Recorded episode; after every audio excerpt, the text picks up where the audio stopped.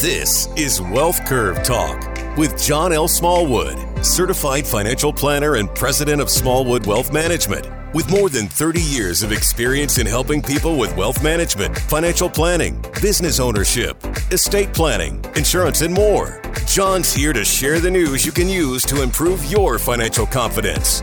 Now, best selling author and six time five star Wealth Manager Award winner, John L. Smallwood.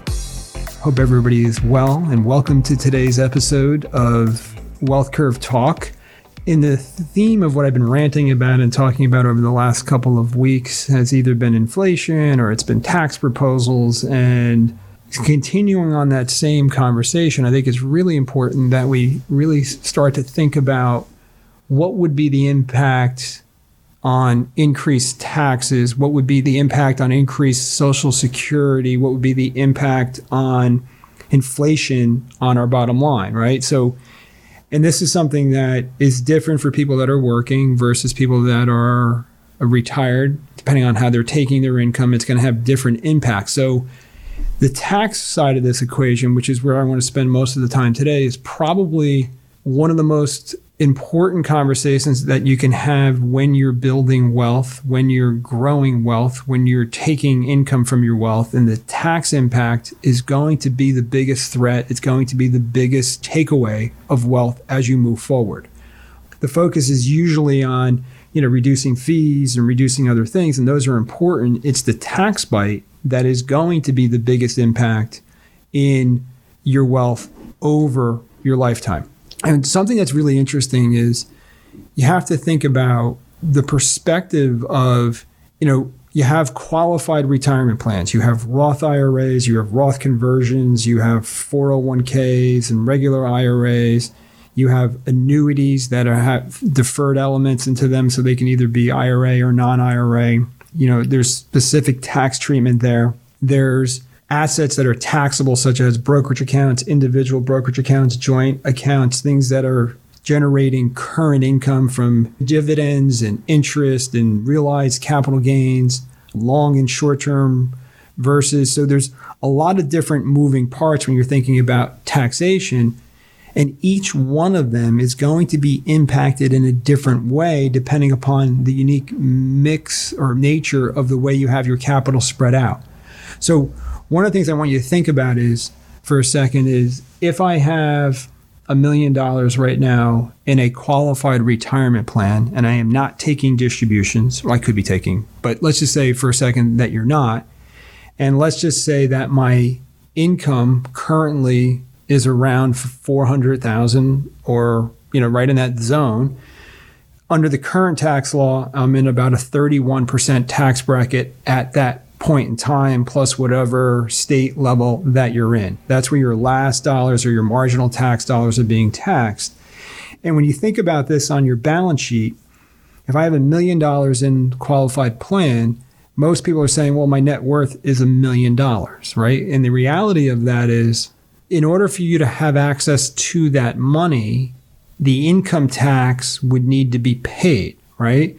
So if my effective bracket currently is 31%, I at least have a 31% tax liability for the federal side. But if I liquidated the entire account this year, actually that would throw me into the 37% tax bracket. So my effective bracket would be in a neighborhood of about 37% on that plus the state tax plus the Medicare tax that would come out of there, that net investment tax. So when you think about it, if the bracket raises, if it increases and we hit the 39.6 at that 31% level, and just this is very raw from a conversation, is that all the dollars that I've been deferring for all of tax time, for my current tax time, are now going to be subject to the new higher current bracket. So money that I put away last year in the retirement plan where I deferred at 35 or 31%, potentially could come out at 39.6. So this is where you need to look at where you are. So this million dollars, let's say it had a $310,000 tax liability potential, but now I'm in a 39.6% bracket. That money now has a $390,000 bottom line, right? So this tax is really going to apply to the entire balance where other assets such as taxable accounts where dividends and capital gains that I've reinvested have built my basis not to be taxed again, right? Because you have a basis in a qualified plan unless you were making non-deductible contributions, you don't have a basis in that plan. You, it's all subject to whatever tax that's coming out. As you think about the impact of taxation in retirement, if I'm retired and I'm pulling out, let's say, $50,000 a year from that million dollar account and I have Social Security, maybe I have a pension, maybe I have some interest and dividends and capital gains on the portfolio, and that's bringing me up to a certain level. Maybe there's some rental income, but it's bringing me up to a certain level of income. And now I put that 50,000 withdrawal from the IRA, that effective bracket could be coming in at 22, 23, 24%. And now all of a sudden they raise those brackets, right? So that $50,000 is basically now subject to maybe a 31% bracket as opposed to a 21% bracket, that impacts my bottom line. That means I have less money to spend. And the expectation is if taxes go up, that's going to put two pressures on me. One is less money to spend. The other pressure is I may have to increase the withdrawal amount from the account because of the expenditures that I have going on in the background, right? So the impact of that, we don't know how bad it's going to be. And if inflation is kicking up at this moment, and you know, if I needed fifty thousand dollars a year to maintain my lifestyle net after tax income, and inflation is five percent, just to simply have the same purchasing power, I need to have over, you know, five percent more, which would be fifty-three thousand dollars just to have the same purchasing power. So what's happening is there's a lot of proposals that are coming out that in this Build Back Better Act for tax purposes, depending upon what gets passed and how it gets passed, the bottom line is there's going to be increased pressure on the wealth and the increased pressure on the money that I've already saved. Now, if you think about this for a second, is let's say that I have an individual who has money sitting in a portfolio taxable portfolio that's compounding that wealth, right? And one of the things that we talk about is as you compound interest, that's, you know, people call it the, you know, the miracle of compound interest that as I'm growing that wealth, the account's getting bigger and bigger and bigger. But what's not being factored into that conversation frequently is what we call compound taxation, right? So as the wealth grows, that compounding effect is going to get bigger and bigger every single year. So let's say you're working, you got this $100,000 that's making 5% taxable. Where that is, I have no idea, but let's just assume for a second that it's making 5% taxable. And that's $5,000 worth of interest that goes on your tax return. If you're in the 31% tax bracket, that is, let's just call it 30% tax bracket, that is giving you, you're paying $1,500 in tax on that. Now, the question is are you withdrawing it from the account or are you taking it from other sources like earned income, right? Am I getting less back from my earned income from what I withdrew? So, it, when you think about that, the 100 that went to 105 created a tax liability where I had to take 1500 either from the account or somewhere else to cover the tax plus whatever the state level tax was. So now instead of having 105 compounding, technically you have 103 500 compounding. And over time, the amount of wealth lost in that compound taxation is it's significantly eroding your future potential of compounding. Now, tax bracket goes to 40%, rounding up to 39.6. Now that's $2,000. That puts a significant impact. So when we start to, what I'm attempting to do here is that we talk about a couple of things that we're always constantly trying to do, which is to not only reduce taxes in this calendar year, but to develop strategies that are reducing the future tax issues, right? So I don't want to defer to a future where I don't know where the tax brackets are. I don't really want to pay taxes today as much as I can. I want to reduce that as much as I can. And I want to develop strategies that are going to help reduce that tax when these tax laws take place. Because we know this. I've been doing this for 30 plus years, and the tax laws change frequently. The inheritance tax laws have changed frequently. There's been a tremendous amount of changes that have already occurred in the 30 years.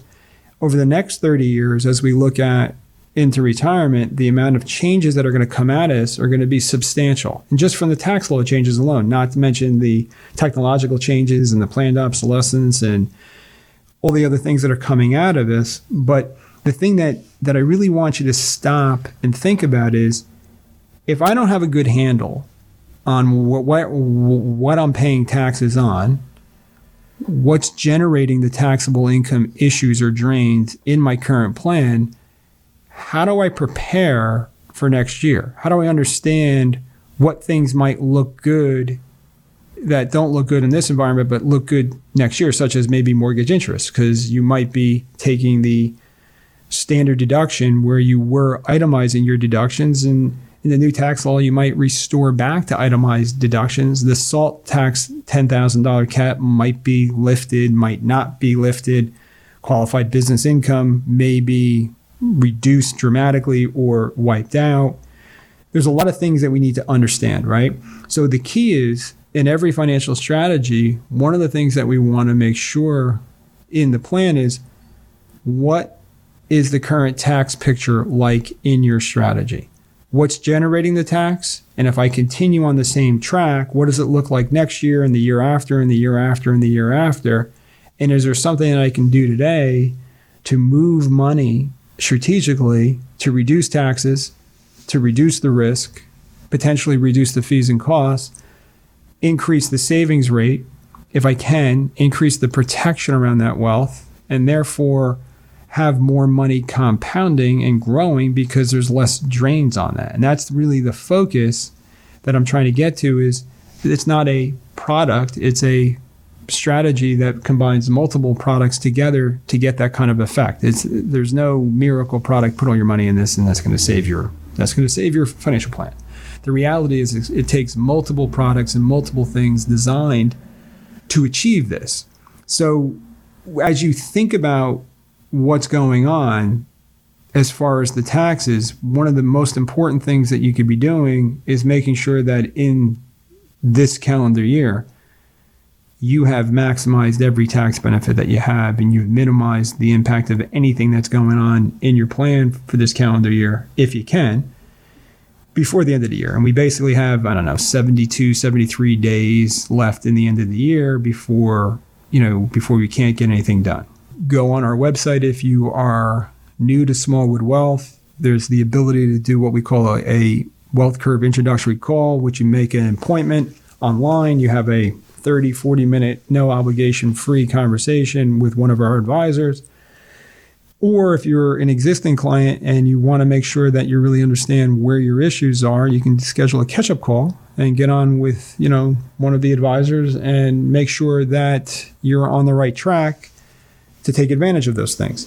I also really think it's important that we stay clear each and every year on where are the expenses in the plan and what can I change with them. Because certain things if like tax rates go up and I don't have a good strategy as far as where I get my income from I'm subject to those changes right? I have no let's say tax diversification which becomes a super important strategy so look forward to hearing from you. Look forward to your questions. As always, we've been getting some really interesting comments back on the podcast about ideas as far as what we should be doing and people that we might want to talk to. But ultimately, if you have an idea, you can send it a message through to us. And hey, we'd like more information on taxes. We'd like more information on inflation. We'd like more information on investing and tax reduction strategies, whatever it is. We're here for that. So I appreciate your time today. Thank you for listening. If you haven't,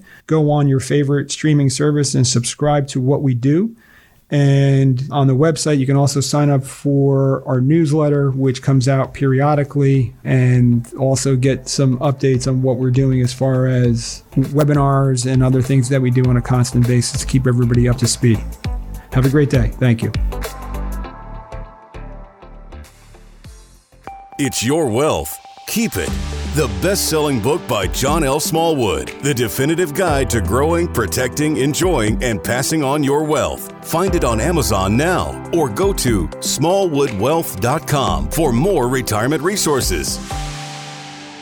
Curve Talk with John L. Smallwood is brought to you by Smallwood Wealth Management, an investment advisor representative. Strategies mentioned may not be suitable for everyone, and the information expressed does not take into account your specific situation or objectives and is not intended as recommendations appropriate for you. Information has been obtained from sources that are deemed to be reliable, but their accuracy and completeness cannot be guaranteed. Always consult with a qualified investment, legal, or tax professional before taking any action as information and or opinions are subject to change without notice. Investments involve risk and, unless otherwise stated, are not guaranteed. Past performance cannot be used as an indicator to determine future results. Smallwood Wealth Management provides content that is true and accurate as of the date of publishing. However, we give no assurance or warranty regarding the accuracy, timeliness, or applicability of any of the contents. We assume no responsibility for information contained on this website or podcast and disclaim all liability in respect of such information, including but not limited to any liability for errors, inaccuracies, omissions, misleading, or defamatory statements.